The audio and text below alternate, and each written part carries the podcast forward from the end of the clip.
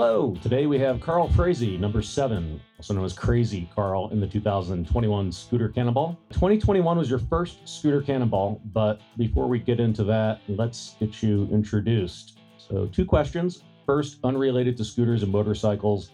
Off the bike, who are you? Where are you from? Tell us a little bit about yourself. Yeah, so I'm I'm I'm living currently in a suburb of Dayton, Ohio. Um, transplant here after college, but I grew up an army brat so I lived in a lot of different places, mostly in southeastern United States. I worked for a consumer finance company doing um, a variety of different roles in credit and risk, primarily integrating systems and new products with uh, retail partners. I um, I like to play tennis, although I haven't been doing so recently. I also like the snow ski. Uh, maybe I'll get some of that in later uh, if it ever snows. But yeah, that, that's me in a nutshell. So on two wheels, when did you start riding, and you know when was that? What was it, and how did you eventually end up in the scooter Cannonball? Yeah, so I, I rode some mini bikes when I was pretty little, probably up until about eight years old. I rode mini bikes and little dirt bikes uh, around the different army bases that we lived on. But then I really didn't get in back into two wheels until I was an adult, back in about 2011, I guess. Um, I, I I had had a really reasonable commute. It was you know off the highways and whatnot, so I was looking for something small and fun. I actually was thinking about buying a Vespa or something like that, and uh, ultimately I wound up winning my first scooter, a Piaggio Fly, in a church raffle. And uh, you know, it was just one of those weird things. You know, the the person that was at work and was kind of pestering me or whatever. It's like, yeah, yeah, I'll, I'll get a ticket from you next week, and and uh, suddenly, you know, it comes time. She's like, "Look, I need to sell you this ticket. By the way, here's a list of the prizes." And they, it was it was a fundraiser for the church choir to go to a national competition.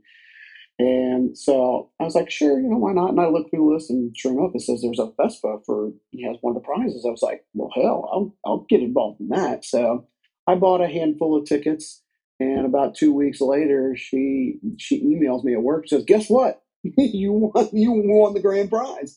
So um, a little bit misleading. I was a little disappointed in the. It said it was a Vespa, but it was really just a leftover old stock at the Piaggio dealer. But a nice little Piaggio Fly 150, and uh, I rode that for several years. Put about twenty thousand miles on that. Oh wow! Yeah. Um, I, I did uh, I did some modifications to it. Put a Malossi big bore kit on it uh, up gear kit. So I actually still own it. It's a pretty quick bike, but I haven't ridden it in a while. But um, you know, I, I, really started enjoying riding long distances. We've got a small scooter club here uh, in the Dayton area, and I connect a lot with folks in Cincinnati and Columbus. So sort of they visualize geographically that triangle of southwestern Ohio. Um, there's there's a fair number of good riders, and um, and yeah, so I enjoy doing some adventures. I, have done long trips. I did one long trip solo uh, in preparation for Cannonball back in 2019. Uh, I did an eight day solo trip down Blue Ridge Parkway to Tail of the Dragon uh, and then back home.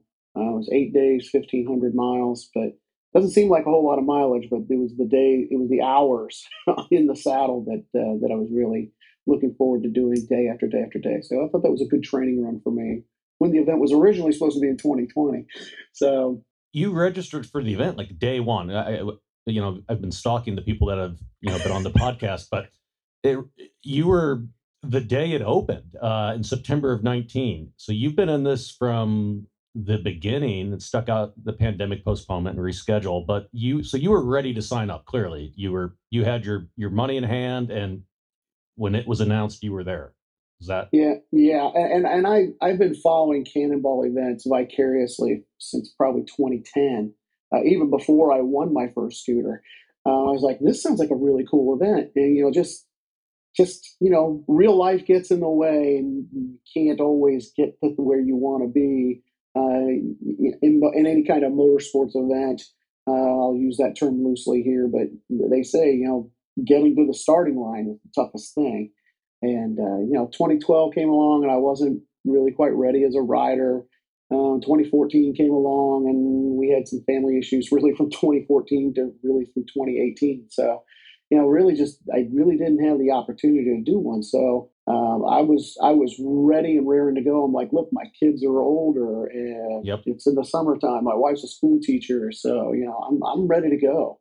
Yeah, everything And kind of aligned then for, for what was then 2020 and 2021 kind of stayed within the same format. But I mean, you were consistently active in the online registered riders forum, which you know, if you're not familiar with the event, when you register, you have access to a um, an area of the message board that is just for people who have been paid the fee to get in. But you were you were involved from the beginning and pretty consistently. Never really you know rocked the boat one way or the other. But from an organizer's perspective, you could there was never a doubt in my mind that you were you know you were not showing up in Bar Harbor. I mean, just by the, the questions and you seem to be preparing in all the all the right ways. What was your approach, kind of up to the point of leaving your house and then shipping the bike to you know to, to Maine to get to the starting line?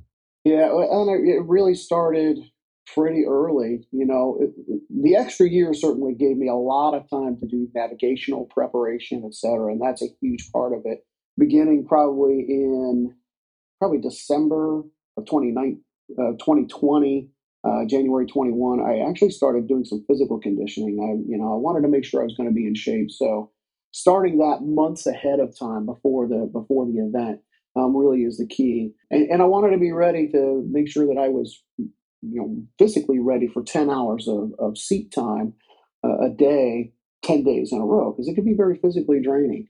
I wound up losing about 25 pounds um, in those in those months. Um, but if you start early enough, you don't have to lose it all in two months. Mainly, just diet and exercise, or yeah, it's just it's just diet and exercise, and, Okay. and really the the secret to my diet was I just I stopped drinking as much. That was a big Oh. part of it, you know. And and I then I watched what I was eating. I mean, I just ate less of it. Um, you know, it was I, I didn't really radically change my diet. Instead of eating three slices of pizza, I had two slices of pizza. Oh, And instead of three beers, I only had one. You know, and, and not every day. so just a little um, self discipline on the diet, just- and Yeah, yeah, yeah. And some modest exercise. Nothing, Okay. nothing crazy. All right, so you didn't you didn't go crazy. So you're Nah. okay. Yeah. Um, but but you know, and then of course, obviously, you have to start preparing the bike early as as well. Now, I I for the event, I chose to ride. I had a 2008 uh, Vespa GTS 250 that I've had for. I got it in 2015. Interestingly enough, I bought it in 2015. It was an 08. It only had 300 miles on it when I bought it because the person riding it decided they didn't want to ride it and parked it in a storage shed, and that was it. was you it. know, so and, and there it sat until I and, until I went and picked it up. Yeah. So And that's you a know, very proven cannonball bike too. I mean that you kind of know everything that can go wrong with it. You can get the parts and you can kind of look at it on a mileage scale and kind of understand, you know, what you need to do and where you may have problems on that bike. And it's Yeah, and and the key part of that is that it's a well built machine. Um, it's not an everyday machine for me. I mean, it used to be when I was going back and forth to work. I would ride it most days to work, but um, you know, it, it's a but it's a very solid machine. Probably the only specialty thing that I had done that I didn't do was uh, I took it to the shop in Cincinnati. I'm going to put a plug in for uh, Metro Scooter and Seth Hershey, uh, who finished fifth overall in this past year's event. Mhm. Um, but uh, I had them do a valve adjustment for me because it's just not something I'm really equipped to do because you've got to do a lot it's a uh, thing. to get to get yeah it's a, it's a little bit Yeah. more hassle and I had them drain my coolant and I had them check my brakes and flush my brake system you know stuff that I wouldn't normally do in my garage. But you can start prepping the bike you know probably a couple of months in advance um, is probably more than enough lead time depending on what you're capable of doing or what your shop availability so things like you know sh- you, you got to show up at the event with fresh tires you know. If you show up at the event with old tires you're probably going to end up having a problem um, make, and make sure your brakes are in good shape so i have brand new tires put on i scrubbed them in probably ran about 200 miles on those tires before i put it on the trailer and hauled it up um, So you're kind of in like a like a like new condition. You, you replaced all the consumables, kind of had them reasonably broken. You know, two tanks of gas, and uh, were you mostly stock, or did you have some aftermarket stuff? Yeah, uh, the the transmission had some aftermarket. I had a I had a aftermarket variator from Malossi. I had a belt and a clutch from Malossi as well. So the whole transmission was was was Malossi. But Um, and I have a PM tuning exhaust on the bike. Um, but, uh, you know, I say other than that, I had Malossi shocks that I bought several years ago that were well broken in, but um, performing very well. So to say my bike was stock is not really true, but I hadn't done any any engine modifications. It was still the original cylinder, never been off the bike. Um, changed the spark plug and the HT lead. That that was really about it, you know. So, but what I would call fairly stock bike. Uh, I had not massaged the, you know, no fuel controllers or any craziness. Yeah. So the, uh, the fuel tank was deliberate, though. That was from. That, yeah. So for those who don't know, um, yeah, I, I, did have an auxiliary fuel tank that I that I bought distinctly for this event. Um, and, and, I salvaged it off the bike before the insurance company took it away. Um, we'll get to that. Uh, yeah, it was a, and honestly, I had I had bought it back in probably early 2019 in anticipation of registering for the event in September, in March, in, you know, yeah. the fall. And I had actually kind of just put it in the back of the garage and kind of forgot about it. I had forgotten how big it was. I, I was doing one of my prep runs in, you know, April. I, I, I had a 400 mile day, all all routed out, and uh, I'm going along, going along. I'm like, hmm, boy, my my, I'm still looking at the gas gauge, and it's still reading full, and it's like, I've already, you know, I've, I've, covered 200 miles. How can the damn thing still be full? What's going on? And uh, finally, the gas gauge started going down, and and uh, I pull in, and I and I and I'm watching how much I'm pumping into the bike, and it turns out to be like 5.1 gallons. And I'm like, that's not possible if that tank was two and a half gallons, um, because the stock tank is two, two, two gallons, yeah. 2.1, something like that. So yeah, so I realized that yeah, it was a three and a half gallon auxiliary fuel tank that I had there. The, the GTS though makes it, you know, after a lot of hemming and hawing about how I wanted to hook it up, it actually turned out to be really, really simple. And I how did you do it? Really, what it boiled down to is the where the GTS tank is positioned. The filler neck is right at the upper rear of the bike. So you open the seat up, and there's the filler, and there's the filler neck. Mm-hmm. Well, underneath the plastic shroud, there is a vent pipe that goes to the evap control system. Um, so all I did was I just simply unplugged the evap control system and put the supply line from the auxiliary tank into the vent on the filler neck.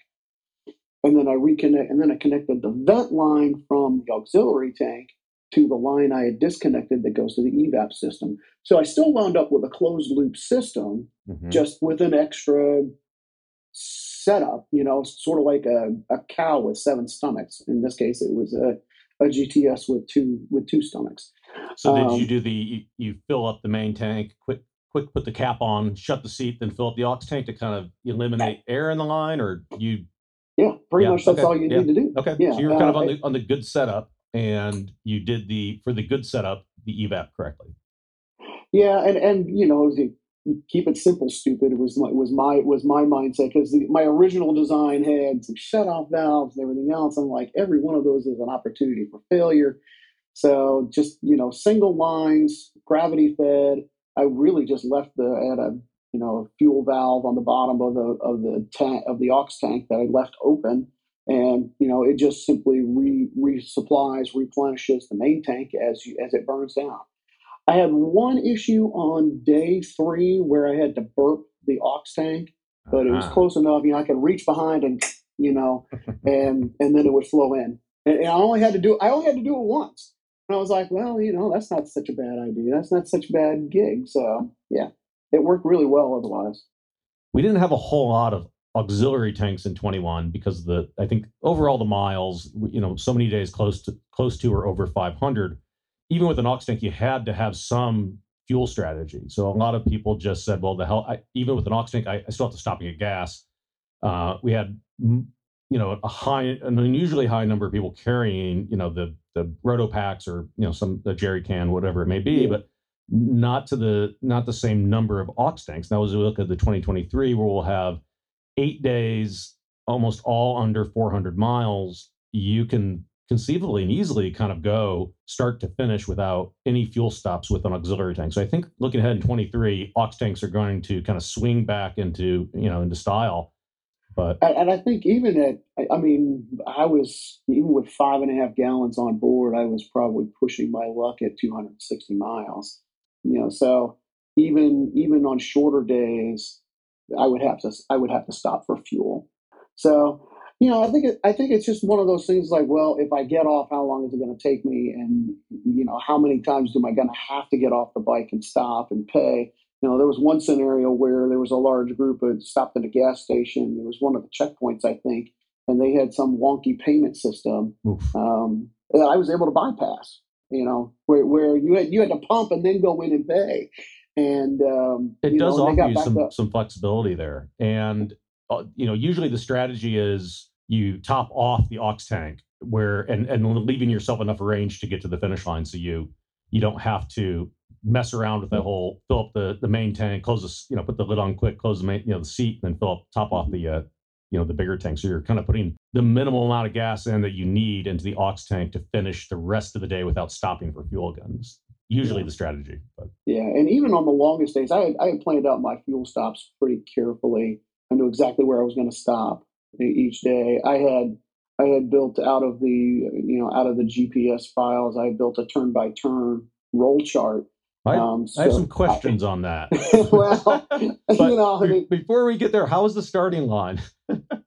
How- Um, Bar Harbor. So you you you were with a group for a, like the the Ohio Mafia. It was yourself. Uh, I'll probably miss a few. Uh, Lou Bob, Lou Bob and um, Jim. Jim.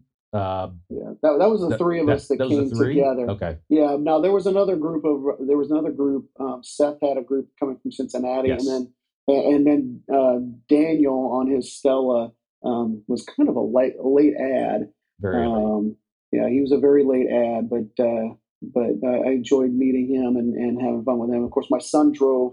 Uh, we drove our support vehicle across. Um, so we had a really nice setup where we had I borrowed a trailer from a club mate um, and and used my SUV and we had a roof carrier, you know, to pack a whole bunch of crap in. Um, yeah, so I, I loved. I, you mentioned earlier I was I was one of the early ones signed up to go, and I was pretty active on the on the board, and and you know the community that the online community is really really gracious and accepting. Very little sniping, but in person it's even better.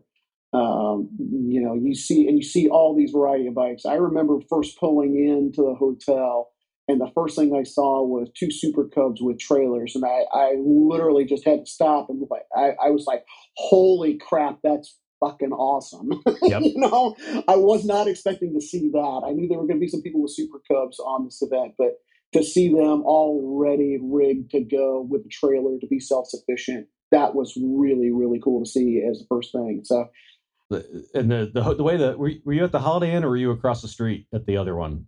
No, I was at the holiday. You're at the. Holiday and they had it was like a, a sprawling, almost campus. So they had all of the like all the cannonball participants in one like separate building and kind of parking lot area. And I, I got in late Friday night. And I remember waking up Saturday morning and walking out, and it was just a, a parking lot, just zoo of scooters, and and Yeah. it, it was it was it was pretty neat. I loved it when we first rolled in. We got in probably late Saturday afternoon.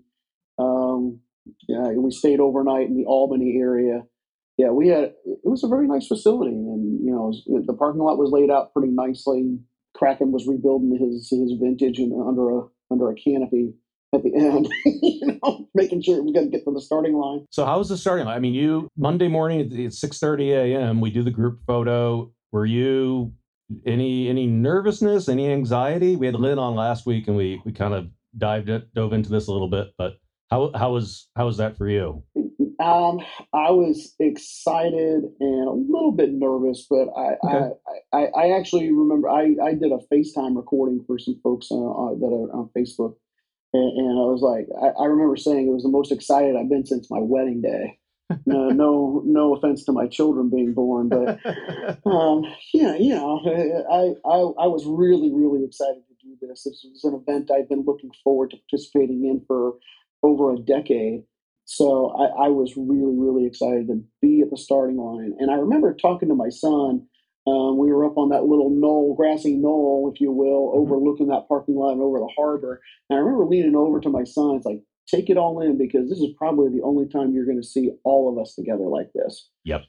Because people are going to be staying at different hotels overnight and people are going to drop out. People are not going to make it to the finish line.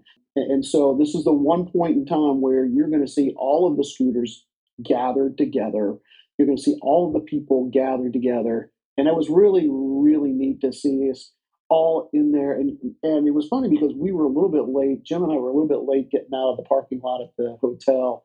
And so we roll in and, and there's already, you know, 40, 45, maybe 50 bikes sitting there already and seeing people streaming into the into this little town. It was it was really amusing.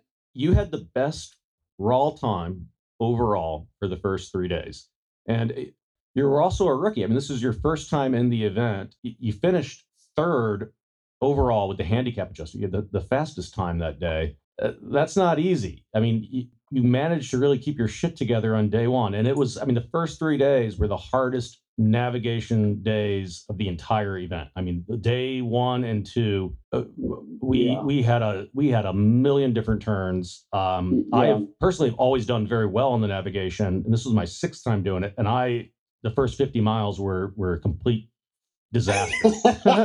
so uh, and and and that, I yeah. you were you were going up against you know Scott and Julie were really were the your you know the, the two that you were competing against you know on those very, they were very day. well prepared well they were very well prepared yes. and highly skilled riders I had the opportunity to ride behind them for a little bit and I can see Julie in action firsthand and me tell you, her her riding style is is very very good. Her form is very good. Yes. I mean, she's just an excellent rider. And even though I was on a bigger scooter, she was on an S Max 155. I was on a 250, um, and I was hauling extra fuel, so I didn't have to stop as often. My raw time for the full day was only six minutes better than hers. And then on day two, I was only 21 minutes better. And day three, I was only 23 minutes better. Mm-hmm. So realistically, if you put me on an S Max with no aux tank, she's kicking my ass. so I mean, she was, just, she was that... way too modest in her uh, the Scooter Affair podcast, and you know, Scott on this one about. I mean, she she was a she was a great writer. I mean, it, she she's the first to say that you know she wasn't you know the best navigator, but hmm. uh, she was she was a hell of a writer. But you were I, you know, you and I played tag off and on. I think all three days, definitely the first two days. I think you passed me when I had my speeding ticket. But yeah, I remember laughing at you. Yeah, but, but you're a hell of a passer too, and I, and I, don't mean that like in a way that you're, you know, I mean, uh, there may have been a pass or two that it was illegal, but you were very efficient and at kind of filtering through traffic and identifying opportunities to pass legally while you're you're you're making your way. And you know, days one and two were on all these back you know, back roads through New York and Vermont, New Hampshire, and you know, Pennsylvania, and yeah. Ohio. Some, some places. Well, first of all, the, ride, the riding too. routes the riding routes were really brilliant. I mean, I, I really loved riding through uh, Maine, uh, the the Kancamagus uh, highway through New Hampshire on day one was amazing. I'd never been in that area of the country, so it was really amazing. But you know, you mentioned the navigation being complicated. Well, I did I did roll charts for each day. And Maybe explain what a, charts, yeah, what a roll chart is too for people that yeah, may not so, know. So a roll chart is basically turn by turn directions. Um, for me, the way I and it was inspired mostly by vintage rally racing um, and also enduro, where those events that are currently ongoing that that don't allow for GPS. So and, and, basically, it's just a turn by turn direction. It tells you where to turn and how far to go. And if you haven't pieced this together, it's it's a clear plastic box with a little wheel and some like some cigarette paper inside with turns. Yeah, yeah, yeah and it's just yeah. and you just rotate okay. the yep. you just rotate the, the thumb wheel as you go along. But it also enabled me to put visual clues for each turn, so I knew not only what the street name was how far I was going to travel on it. I also had a landmark, for instance, you know, maybe it's a gas station or maybe it's a church or farm silos or something like that. Now, I had visual clues for virtually every turn. So I knew where I was the whole time along, the whole time I was going along. So this kind of supplemented your GPS. So you had your GPS oh, route, and so you were kind of. Did you find the the roll chart to be at all like distracting from the ride, or was it just minimal enough but had you know enough data, enough directional data. If the GPS completely failed, you'd still be okay. But you it feels like you also had some like, hey, it's where the GPS isn't going to tell you you're going to turn right at the Valero or the, the, the gas station up here. The roll chart maybe connected some of that, or am I overthinking Oh, what you oh, did? no, you're precisely right. So it, it would it was it acted as a supplement to the GPS in case I did have a failure. Um, and I had a backup GPS with the with the routes already loaded in in the support vehicle, not on the bike, but in the on the support vehicle. Um, but you know, it enabled me also because you know a lot of times you get going along and you're just droning along some of these segments. You know, it's like turn left and, on this road and go 30 miles. Well, you get cannonball brain, is what I call it, right? You might be listening to music or the droning or wind noise or whatever. You might miss the turn, but for me, what I could do was because it, the roll chart would tell me how far it was to my next turn, then I could look at the trip meter and do the calculation. Say, well, what is my trip odometer telling me? So if I'm making a turn and my trip odometer is reading 200 miles, and I make that turn, it's telling me I've got to go seven and a half miles to my next turn. Then I do the math quickly in my head and say my trip odometer at 207.5, I'm going to be making a turn. So you're you're, con- you're constantly running the numbers, if if I'm nothing else, just to kind of keep your your mind into the ride. That's exactly Yeah, it. It, okay. it just kept me sharp, kept me going throughout the course of the day. And, um, you know, to avoid that cannonball brain, like I talked about a moment ago. And you're not. I mean, you have the fuel tank too, so your stops now are Yeah, and, and that I don't mind. I was talking Okay. to one of my club mates, uh, put a plug in here for my scooter club, Gem City Rollers here in Dayton, Ohio. Um, one of my club mates uh, was telling me, it's like, you need to be all right. It's like, I, I- this is this is an event that tailor made for me because I love just getting on the bike and going. Yep. When I when I lead group rides, I have to be very cognizant. It's like, oh, we probably need to stop soon. You know, we've been on the bikes Yeah. for you know an hour, hour and fifteen minutes. People need to stop and stretch their legs. But for me, I was I, I'm able to sit on the bike and go for hours and hours at a time just because my bike was pretty comfortable.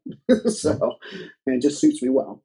So I think on day two, you compl- day two is the day that if you, if you left later in the morning, you you hit the real nasty late afternoon thunderstorms that you know took out the trees and blocked the road, and you know Yeah. that whole thing that kind of impacted half the half the riders. But I- think that day, I mean, you were you were up up and at it, right? But I mean, all three days, four days.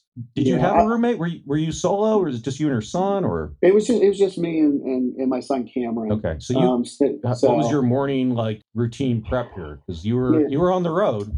Yeah, and the and the idea was to be on the road between Okay. six fifteen and six thirty every day. Um, I think Julie mentioned in her podcast um, their their plan was to be up about on the road maybe about thirty minutes before sunrise each day. That way you've got a little bit light. Um, so it just depends on what you're what you're are you a really early morning person? But yeah, you do need to get out early um, because otherwise you you may have a very long day in front of you. Um, but my morning mostly consisted of getting in the shower real early, right? Waking up. Um, one of the things I, I stress uh, about um, with a lot of riders is make sure you stay hydrated. So I would I would literally just guzzle down about 16 to 18 ounces of water every morning. I put like a powdered vitamin mix in it, you know, so B12 and B6 and whatnot, and just and I would chug that every morning because you you know just as a hedge against against being dehydrated. Um, but yeah, you, you're going to forego the the free breakfast at the, at the hotels every morning. They were hit or miss Um, anyways this year. yeah, they were. I think they were. Uh, my son even mentioned something to me the other day that they were all grab bag, Yeah. um, you know, at every hotel. So it's not like I was missing out on much, um, but I was prepared for that. And know. rain doesn't. I mean, you're you're Ohio. You're you're used to inclement weather. That no issue for you. Yeah, yeah, we had a lot of rain uh, the first couple of days. Matter of fact, I remember commenting. It was at the uh, it was at the photo stop at the White Birch Barn on day three, Oh yeah. and uh, I took my helmet off, and there were some people there from from Ohio, you know, there to greet us and whatnot. And uh, it was the I actually changed out, and I joked with one of the people. I was like, "We're on day three, halfway through day three, and it's the first time I put my sunglasses on because I didn't need them until then." But uh, I, I don't like to ride in the rain, but I don't mind it. So I've done a lot of riding in the rain. I've been on long trips, Dayton to Memphis for Amerivespa. We were in a humongous downpour.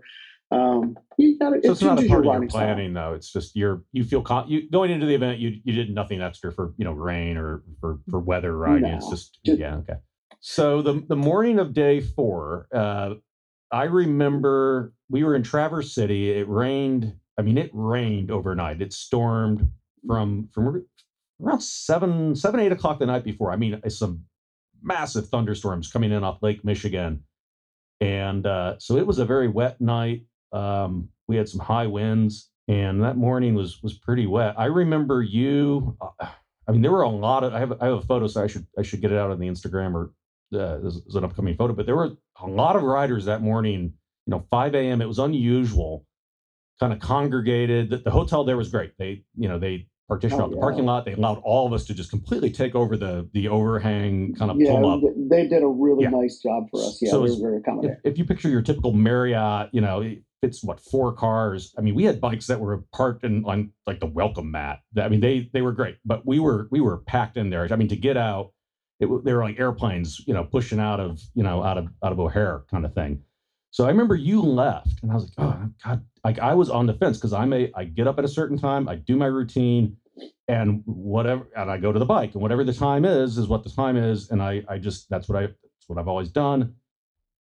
I was debating not going, and I'm like, but I've always like I get up and I go, and if it's wet, and and I remember you rolled out, and you you well, you left around what five five uh, fifteen? No, it was even earlier than that. I think um, um, it might have been just before five. I remember waking up. I, I remember waking up really early uh, in anticipation. I'm like, and I'm looking, I'm checking the weather radar, and I can see that there's this huge band of red and green and yellow coming our way, coming off the lake. And I'm like, well, if I get out ahead of this, then I won't have to worry so much about it. And it was already raining. It was, it was, it was a, it was a decent rain. It was, I would say, it was a modest rain, but it wasn't real hard. But it had been raining all night. Yep. Um, so the pavement was all wet and everything but yeah, I decided I was going to get out early and beat that and whatnot. So away I went in the dark, and it was dark. yeah. And it was a dark I, ride. It was the tunnel of trees along the upper west, northwest coast of Michigan. It was a literally like a tunnel of trees uh, for yeah. a good portion of this.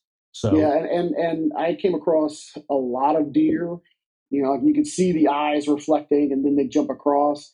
Um, there were And I know I was probably the first one out because there were tree branches. There were a lot of tree branches on the road. And I came upon one, and I actually pulled one out of the way, knowing that there were going to be other people.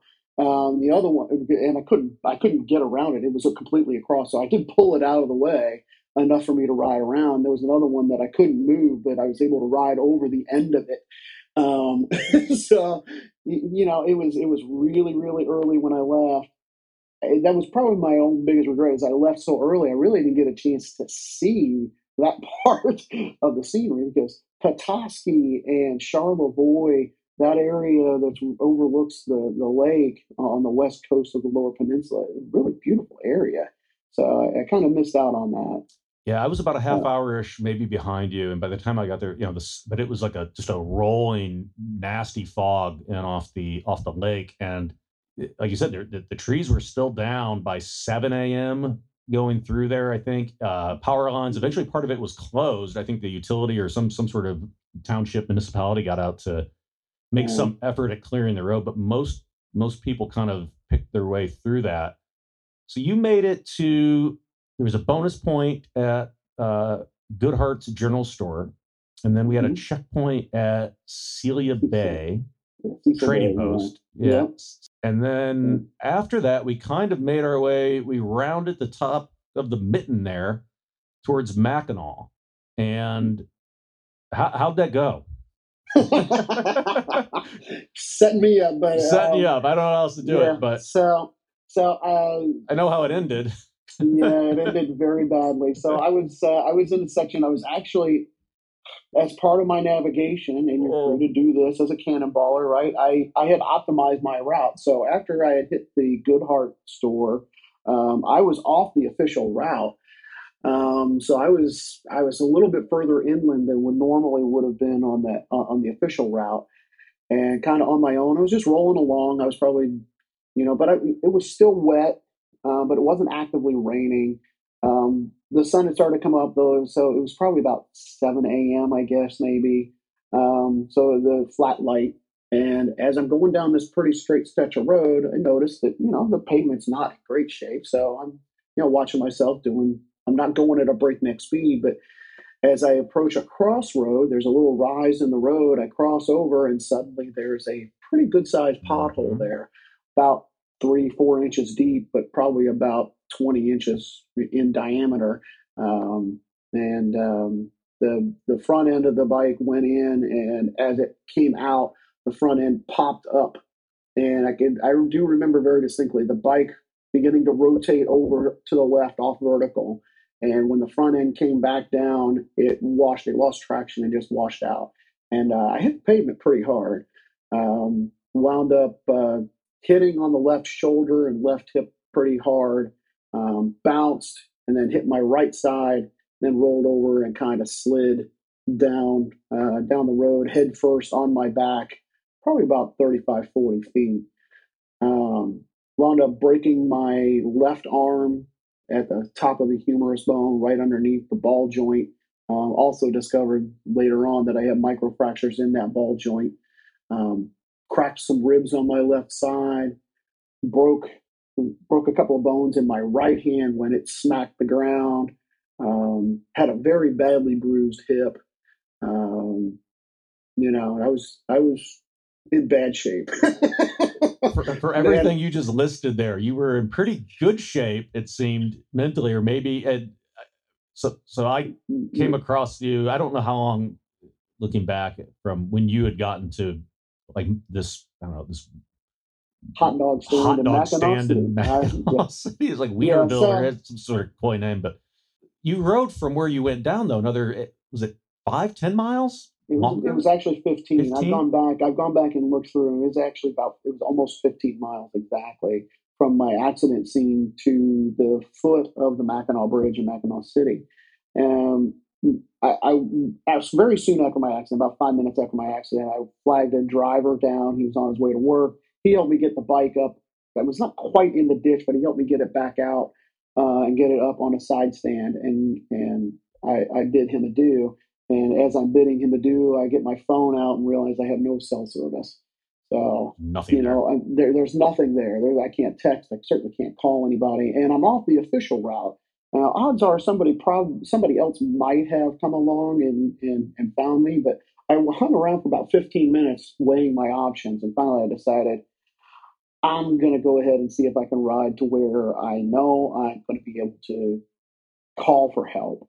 And, and so I, I looked on my GPS and on my phone. It's like, all right, um, I'll just follow along the route until I get to just under 75 runs right there um, to go up to the bridge.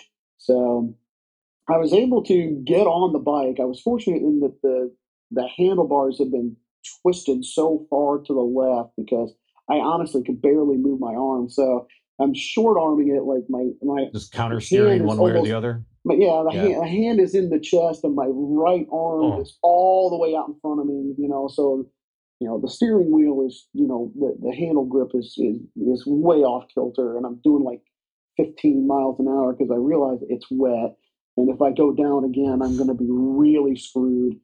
Yeah. Um, I actually did miss a turn. I was so pissed. I was like, "Oh my god!" Oh, And, uh, there, there's a little there's a little grocery store there, a little little corner store at Bliss, Michigan, has a has a an orange root beer sign, something I remembered from my uh, from my Street View navigation prep, and so I knew I had made the wrong turn. Um, there's also a graveyard right next to it, but oh. uh, so you know, I made my way to the to the hot dog stand uh, off uh, right there at 75, and, and called my son and said, "Hey, I'm screwed up. I wrecked. I'm screwed up. You're going to need to come get me." Uh, I, and and, and I, he's told he he's told me after the fact, like, "You didn't tell me you had to go to the hospital." You did not. I remember he was. I couldn't tell if he was upset with, like, like there was concern for you and your well-being as his dad, or if he was just pissed that you fucked up his trip. um, it may have been a combination of two things, you know. He's like, I'm going Um, to California. I don't know if he had like a like a lady lined up in each city or whatever, but he was not happy. Yeah. yeah, so and, and that was that was a concern later in the day. But um, David, you stuck around, you hung around and helped load the bike onto the uh, on, onto the trailer, thankfully, and then It was a little hospital. selfish, though. I was able to go and buy a, a warm or a dry T-shirt from the gas station across the street and a snack. I'm like, well, hell, if I'm going to sit here for 30 minutes, he's, I mean, he's smiling there and with his busted body. I'm gonna, I'm gonna grab a get a, a hot pocket. yeah, I, I was I was still I was still running on pure adrenaline, I guess, at You, that point. you because- definitely were. You had me help you remove the glove, and I, I'm, I'm squeamish. yeah. And was your pinky nail, and I'm like, I, it, it took a lot. I mean, you were. Yeah, I think you were kind of then assessing your situation, um, Yeah. maybe coming a little bit more in tune with your injury, connecting with your because I honestly thought, you know, like as I as at, at the crash scene, I'm getting back on the bike. It's like my shoulder really hurts, my hand really hurts. I'm like, I dislocated my shoulder before, and I was like, this feels a little bit different, but you know, if it's just dislocated, my hand's just a little messed up. You know, I'll, I'll ride in the car to the overnight stop, and we'll straighten out the handlebars, and I'll continue on. I'll continue on for the remaining days. Just power wash all the, all Yeah, the grass you know, and shit off your uh, bike. We'll use that as the, uh, the photo for this episode. There you go. I wasn't even going to wash the bike. I was just like, fuck, you know, Just keep going. Yeah. I'll, I'll ride number seven. Yeah. Oh man. God. Yeah. So I, I've been. So I spent um, nine weeks in, in a sling waiting for my arm to heal, um, and I spent four months in a brace slash hand Oh. cast waiting for my hand to heal. So I just started rehabbing my hand a couple of weeks ago. That's going okay. Um, my shoulder though is in pretty good shape. Uh, I mean, if I had to get on a bike and ride ten hours, I could do it. Yeah. I mean, this is just a that was early Jan- July, and we're now Yep. here in, in you know late December. You you're Yeah. you must have a, a very patient and loving wife because Well, and, and I think it, mine would- was not not be so kind for a cannonball uh, related accident at this point. no, yeah, she was. She, uh, well, you know, of course, while I'm in the parking lot after I've called Cameron uh, to come and get me, I called my wife, and of course, she's like freaking out, and I'm like, "Look, we're going to go to the hospital. It's on the other side of the bridge. I couldn't ride that far." Um, I, I thought briefly while I'm while I'm at the hot dog stand before I called Cameron, I was like, I had my four dollars for the for the toll like Yes. in my pocket, ready to go, um, and I was like, I don't think I can ride seven miles across steel graded bridge uh, in potential in potentially high winds. I was like, yeah. So I decided, you know, I'll just so I you know I had to tell her, you know, it's like, look, the hospital's on the other side of the bridge. We'll know more in a couple of hours, but I'll keep in touch. Um, kind of thing, but you know, my my darling wife Jennifer, she's a school teacher. She was off for the summer, so it was really critical those first few weeks that she was at home because there was very little I could do for myself. Um, it- you know, and it's just it's it's just the reality. You know, there's inherent risk involved in our hobby, and I know people who have been badly injured just a few miles from their house. Uh, Yeah. Or on an everyday ride, and I wasn't the first person to be severely injured on this particular trip. Um, on no, you one, survived day one. Yeah. you know, on day one, somebody had a really bad incident, and actually, Lou, one one of one of the Ohio clan, actually was there on scene uh, to help Corny uh, in his immediate need. Um, so you know, it, it's not without risk, and, and you try to mitigate that as much as you can with wearing good gear and and hopefully some decent training. Um, you know, this is the first really bad accident I had in over fifty thousand miles of riding. And it's not like that 50,000 miles was me going back and forth on my commute. I mean, I've done long trips to North Carolina and Memphis and Wisconsin, uh, riding the whole way. So, you know, it's just, you know, so, and and it wasn't like I was riding at breakneck speed. Relatively speaking, I was riding relatively reasonable at the point of my accident. Um, you know, I, I had an officer pull me over in Pennsylvania uh, on day two, had me doing 70 in a 35 zone, passing an Amish buggy. Um, Welcome to Pennsylvania. Yeah, lovely. Yeah. Pennsylvania So- got me too. so you know it, Uh. it happens. You know, you get a little bit uh, overzealous and uh, decide to to you know go for it. Yeah. After a while, I mean, on the scooter, it's you know you're you're holding it wide open so you could do 45 miles an hour up a hill in Pennsylvania. You know, and that that same throttle position you know, on a scooter is now you're doing 70 and a 35, and you don't even you realize you're going fast, but it's it's very it's actually very easy to unintentionally i think speed on a on a scooter but uh, especially especially on a on a 250 or larger. Um, these you know these scooters are capable of highway speeds and i've ridden mine on the highway uh, um, several times. I don't like to. It's my least favorite type of riding to do on the interstate but it's capable of doing it more than capable of doing it in many cases. So yeah, it is easy to start getting going, and all of a sudden you realize, oh crap. so we're coming up on an hour, but what aside from you know crashing and hitting a pothole, um, taking yourself out, what what would you what would you do differently? Kind of looking back, at least on those three days, which were were very well executed, well performed, well ridden three days. Any any kind I, of changes, regrets? Um, I don't think there's any changes I would make in regards to riding style or preparation. Uh, I mean, and I've been thinking about this for 23 and, and maybe another trip uh, in 22 that I might take. It, I would probably add a satellite communicator, some sort of emergency beacon kind of thing, um, because if I had been really any worse uh, off, I would have been in really serious trouble um, not being able to communicate. Um, and there there were several spots um, along the way uh, in the remaining days that did not weren't going to have cell service for quite a while. Um, so that's probably the one thing I would probably add to my kit and, and, and probably change as far as, as basic equipment is concerned. But just a, like a head to toe rundown. What what what was your gear?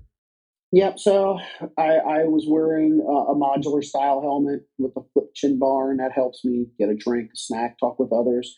Um, I happen to have a Nolan uh, on my head at the time, but there are plenty of other great, great helmets out there. Um, my jacket um, was again a motorcycle specific jacket, but it was uh, textile mesh to flow a lot of air um, with armor at the elbow, shoulders, and I had upgraded my back armor. Um, but you know, I see people riding around with just traditional jackets, and and and that's fine. You know, first off, let me preface: gear is a personal choice, but um, I'm an ATGATT proponent. I'm gonna I'm gonna you know somebody asks my opinion, I'll be like armor head to toe. Um, and some people may not like that, but you know motorcycle jackets are specifically tailored for the riding position. So they've got some stretch panels in the shoulders and in the elbows and the arms to make riding more comfortable. And then with the armor properly positioned. Um, I was I was wearing a, a Tourmaster jacket. I had Tourmaster pants with a zip connector uh, to the jacket um, with hip and knee armor. Um, you know, one item is gloves. I see people riding around with gardening gloves or you know roping gloves or whatever, and that's fine. That's great personal choices. But you know, motorcycle specific gloves again are tailored. You know, they'll have a curvature. The fingers will be will taper as well to make controls work a little nicer. A lot of them now have um, touch sensitive fingertips to use with GPS and phones, so you don't even take your gloves off to, to manipulate uh, your electronic devices. Um, and I had armored boots on. I'm glad I did. I had you know over the ankle. Um, if I hadn't had that on, I probably my left ankle got trapped under my body as I'm sliding down the road. Um, if I hadn't had those boots on, I would have had a really big problem with my ankle. And then, um, you know, something that gets overlooked a lot is um, I had a neck gaiter on. Um, and, and, what that does is it, it, protects your neck primarily from getting sunburned. Um, your neck is a high contact area with your clothes, your jacket, your your helmet. If that gets sunburned, or if it gets hit with a bug or a stone or other debris, it can get irritated really fast and can make you miserable. And so, you know, having a neck gaiter on to to block that debris, and you can get some that even have that cooling. You wet it down, and it's you know got a cooling effect on a really hot day um, it can make a big difference in your comfort level. So that's something that uh, that people don't think about very often, and they're really pretty affordable, and you can find them in most retail outlets now. And then of course you want, and of course you want decent rain gear. Now my rain gear I was cobbled together. I had a, I had an old Stearns sailing jacket with a hood that was waterproof, and then I had some some blue nylon running pants that I sprayed down with uh, Camp Dry tent treatment uh, to to keep them waterproof. Um, so you, you, know you you can cobble together your gear as as, as you want, but um, you know if you don't have all all the gear. If I didn't, if I wasn't wearing all this gear when I went down, I would have had a significantly worse set of injuries. So I'll be looking. I'll be shopping for new gear in, the, in, the, near future. Uh, I still haven't done that yet because I'm just now to the point where I can actually put a jacket on, or, and I can put a helmet on, you know, without wrecking my hand and my shoulder. So uh, I'll be doing that, you know, probably in the next few months. Yeah, and the insurance process all kind of worked out as it does. They they totaled the bike and you yeah for the, the most payout. part yeah I, I, took payout on the bike because you know looking at it didn't seem that bad but actually i uh, I, I, got uh, some expert opinion from seth who, who runs a dealership in cincinnati um, and he's like yeah that bike's totaled yeah.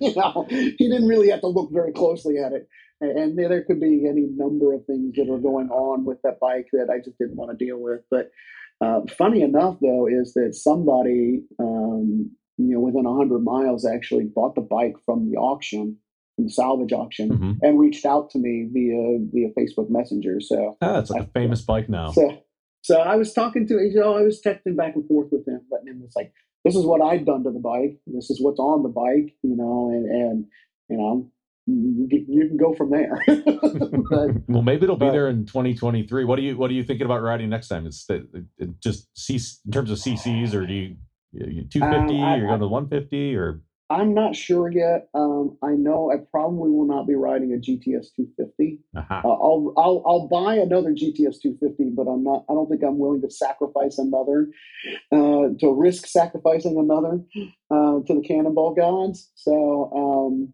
I mean, I've got a I've got a 1980 P200 that I'm ah, seriously considering. All right. Um, and I still have my kitted fly uh, as well. I can get that up and running. Maybe I ride that. So yeah, or maybe I, mean, I get something else. So 3,100 miles at most, eight days. So I mean, you can. Some people to ride shorter. You know, the last one was 500 miles, this and that. But so, well, then ride something smaller. Like if you want to sit there seven hours or eight hours, ride this. If you want to sit there for longer or you want more of a challenge, then you know make your own adventure here. You can pick yeah. a at that distance range, you can kind of ride almost anything. Ride a 50 again, like Oz and Aaron did in, in 2010, if you if you like. Yeah, so, um, I did see. I, you know, I've been actively looking at bikes. I saw an Aprilia SR50. I was like, hmm, wonder what kind of cannonball bike that might make. you know, but, but but you're right. I mean, there's a, there's a lot of comfort involved there and everything else. I, I I chose the 250 because it was going to be the most comfortable for me on this event. So yeah, it's tough to say what I might be riding in 23, um, and I, I, am definitely going to be uh, leaning towards 23. If I don't do 23, I'll do 24. Awesome. All right. Well, thank you very much, and uh, we'll keep in touch. Happy holidays to you. Merry Christmas, and uh, Merry Christmas and happy holidays to everyone else out there. Yeah.